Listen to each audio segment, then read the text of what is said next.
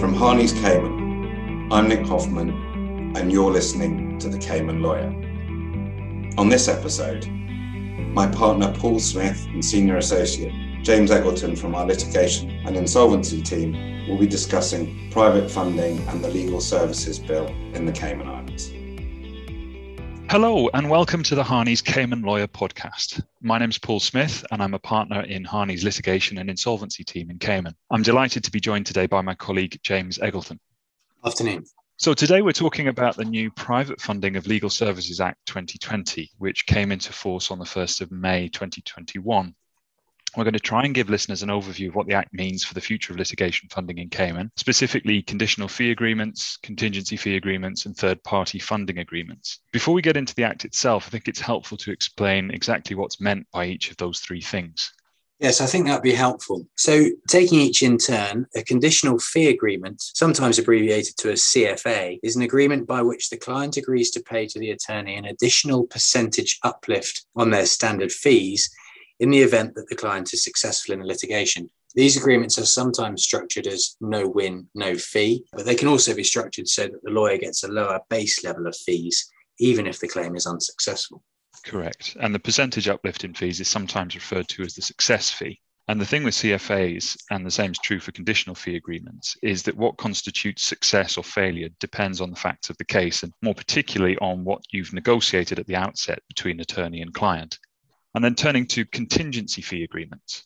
Yes, a, a, contingency fee agreement, which is sometimes referred to as a damages based agreement, is similar to a conditional fee agreement. The key distinction is that whereas with a conditional fee agreement, the success fee is calculated as a percentage uplift on the attorney's fees, with a contingency fee agreement, the attorneys are entitled to a fixed percentage of the total amount or value of any property that is recovered in the proceedings themselves. And again, what constitutes success or failure is a matter for contractual negotiation. And lastly, the third party funding agreement. Yes, the third party funding agreement is an agreement by which a third party to the litigation, very often a professional funder, agrees to fund the litigation in exchange for some form of payment or a percentage of the proceeds of the litigation. So, from the third party funder's perspective, the litigation is an investment. The funder has no direct interest in the substance of the proceedings. Their interest lies solely in obtaining a return on that investment. And as a consequence, the litigation funders tend to be interested in those claims that can be identified as having good prospects of success from the outset and are therefore likely to generate the return that the funders need to make for their investors. Each case usually assessed on its merits, and ultimately the decision as, as to whether or not to invest is essentially one of risk and reward for the funder. Exactly. Okay, so those are the three types of litigation funding. Let's turn our attention to some of the advantages and disadvantages of entering into one of these agreements. And one of the key advantages, of course, is access to justice. With a litigation funding agreement, whether a conditional fee agreement or a contingency fee agreement or a third party funding agreement, whatever you choose, what the client is essentially doing is protecting itself against the risk of losing the litigation in exchange for sharing some of the potential financial reward with their attorneys or the third party funder or both. And for the attorneys and third party funders, it's the other side of that coin. They're assuming risk in exchange for the potential reward. Yes, it provides a means of access to the courts for claimants who may not have funds available to pursue costly but otherwise meritorious claims. And that advantage also extends to plaintiffs who may not wish, for their own reasons, to tie up their funds. So that would include large corporates, for example, who may have the money to find a meritorious claim, but would prefer not to do so because they would rather commit their funds elsewhere to other priorities. For a plaintiff like that, access to litigation funding will allow them to pursue a claim without having to divert their resources from their core income generating business. Okay, so let's look at some of the disadvantages of these kinds of agreement. Historically, the contingency fee agreement, under which the attorney gets a share of the proceeds of the litigation, has come in for the most criticism, at least outside the US, with third party funding agreements also heavily criticized. But even the straightforward conditional fee agreement is not without its critics. Yes, that's right. For contingency fee agreements, the criticism has usually been at its core the possibility for conflict arising between attorney and client, including the fear that attorneys would negotiate retainer terms favourable to themselves and thereby prioritise their interests over the interests of their client. In essence, the attorney is overcompensated, the client is undercompensated. Although, of course, attorneys owe strict duties to act in their client's best interests, including a duty to advise the client as to the implications of entering into one of these agreements. And the risk of overcompensation is something that can be regulated, for example, by introducing a statutory cap on the lawyer's compensation in the relevant legislation, as the new Cayman Act does. What about third party funding agreements? The key question mark over those is whether they have a tendency to corrupt public justice undermine the integrity of the litigation process or give risk to give rise to the risk of abuse. The issue is whether an agreement of that sort will offend the now fairly ancient laws of maintenance and champerty. Yeah, let's just briefly explain those two concepts before we look at the Cayman legislation in more detail. Of course. So, maintenance is essentially where a third party interferes in litigation in which they have no interest. And is an aggravated form of maintenance, whereby the third party is rewarded for its involvement with a share of the proceeds. These are now very, very old common law doctrines. And that leads us to the Private Funding of Legal Services Act, which repeals these old common law torts and criminal offences of maintenance and champerty, which have long since been repealed in other jurisdictions such as England, in order to make way for the new statutory framework to support litigation funding. So, what's the current position in the Cayman Islands and how does it change as a result of this act? What the Act does is introduce a statutory framework for the entry into conditional, contingency, and third party funding agreements. And this is much needed because until now, the law had been unsettled and largely uh, made by court decisions. A brief summary of the position prior to the Act coming into force recently is as follows so, firstly, conditional fee agreements. No win, no fee CFA was generally not lawful, save within the insolvency context. Secondly, contingency fee agreements. The position in the Cayman Islands has been until now that they are contrary to public policy and void and unenforceable.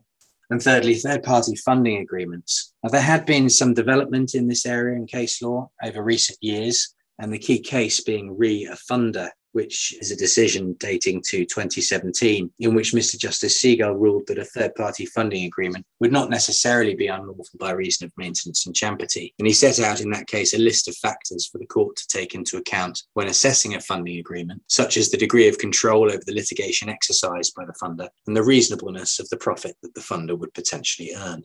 Yes. It was generally thought after that 2017 decision that third party funding would become a common feature of the Cayman legal landscape, but that didn't really happen, largely because of the need to make an application to court for approval on a case by case basis for every funding agreement. Obviously, that could only be done once the litigation was formally commenced, by which time the plaintiff was already at risk as to costs. And it was a slow and clunky process that was done on notice to the defendant, giving them an opportunity to challenge the agreement. Yes, that's right. The new Act makes funding agreements much more attractive by removing that requirement for court approval and by providing a general framework and regulations within which a funding agreement would automatically be lawful. Funding agreements are now permitted in civil proceedings, including in the Financial Services Division, which is the division that deals with the majority of Cayman's financial services disputes, and also arbitration proceedings. They're still not permitted in, in criminal and in certain family law proceedings worth noting that these agreements are also permitted in the early stages before proceedings are formally commenced. So let's look at the specific framework under the Act for each type of funding agreement. And the first point to make is that the Act refers to conditional fee agreements and contingency fee agreements together simply as contingency fee agreements, which is a little confusing for people from other jurisdictions who'll be familiar with those terms as distinct type of agreement. So the Act brings together under one umbrella any agreement where the lawyer's remuneration changes depending on a successful outcome in the case. And within that umbrella definition, the Act provides that the lawyer's remuneration can be calculated either as a percentage uplift on the lawyer's fees or as a percentage of the damages or property recovered. Yes. So for an agreement that is structured as what might be termed a traditional conditional fee agreement, the success fee is calculated as an uplift of the lawyer's normal fees, which cannot exceed, firstly, 100% of those fees. So, in other words, in no circumstances can the attorney get more than double their normal rate. Or, secondly, in respect of money claims, a prescribed percentage which has been set out in regulations pursuant to the Act. Those regulations have set a cap of 33.3% of the total amount awarded. There is also a cap of 33.3% in the case of a traditional contingent fee agreement, where the lawyer's fees are based on the damages or value of property recovered. The Act does make provision for the court to approve an agreement which sets the lawyer's remuneration higher than these caps, where that is justified by the nature and complexity of the proceedings and the expense or risk involved in bringing them. But in any event, it will still be subject to a limit of 40% of the damages or property recovered, even where such an application is made. I have to say I'm skeptical about whether we'll see many of these applications, partly because the 40% limit's not significantly higher than the general 33.3% cap under the regulations, which may not be enough to justify the costs of a potentially contested application, and partly because the application has to be brought as a joint application by the attorney and client together, which raises questions about conflict of interest. Again, in any case, now that the Act's come into force, the majority of the action in relation to funding will be driven by the litigation funders. So the real focus will be on third party funding agreements under the new regime. That's right. And in relation to third party funding agreements, these are now permitted, subject to certain conditions, including that the agreement must be in writing and that it must comply with any requirements prescribed in draft regulations. Mm, regulations. The Act gives the government, in consultation with the Chief Justice of the Grand Court and the local legal practitioners body, a wide discretion to prescribe regulations in relation to third party funding agreements and indeed in relation to conditional and contingency fee agreements. Okay, thank you. Those are the key takeaway points about the new litigation funding regime in Cayman. As to how the market reacts, we'll have to wait and see, but it certainly feels like the legislation was long overdue and will provide certainty to the industry, as well as a greater suite of funding options for would be litigants. And it puts Cayman a step ahead of some of the other offshore jurisdictions which have yet to provide a statutory framework for litigation funding. And that brings us to the end of this short podcast. We hope you enjoyed it. And if you did, please listen out for the other podcasts in our Cayman Lawyer series. And of course, please feel free to get in touch if you have any questions or want any more information about what we discussed today.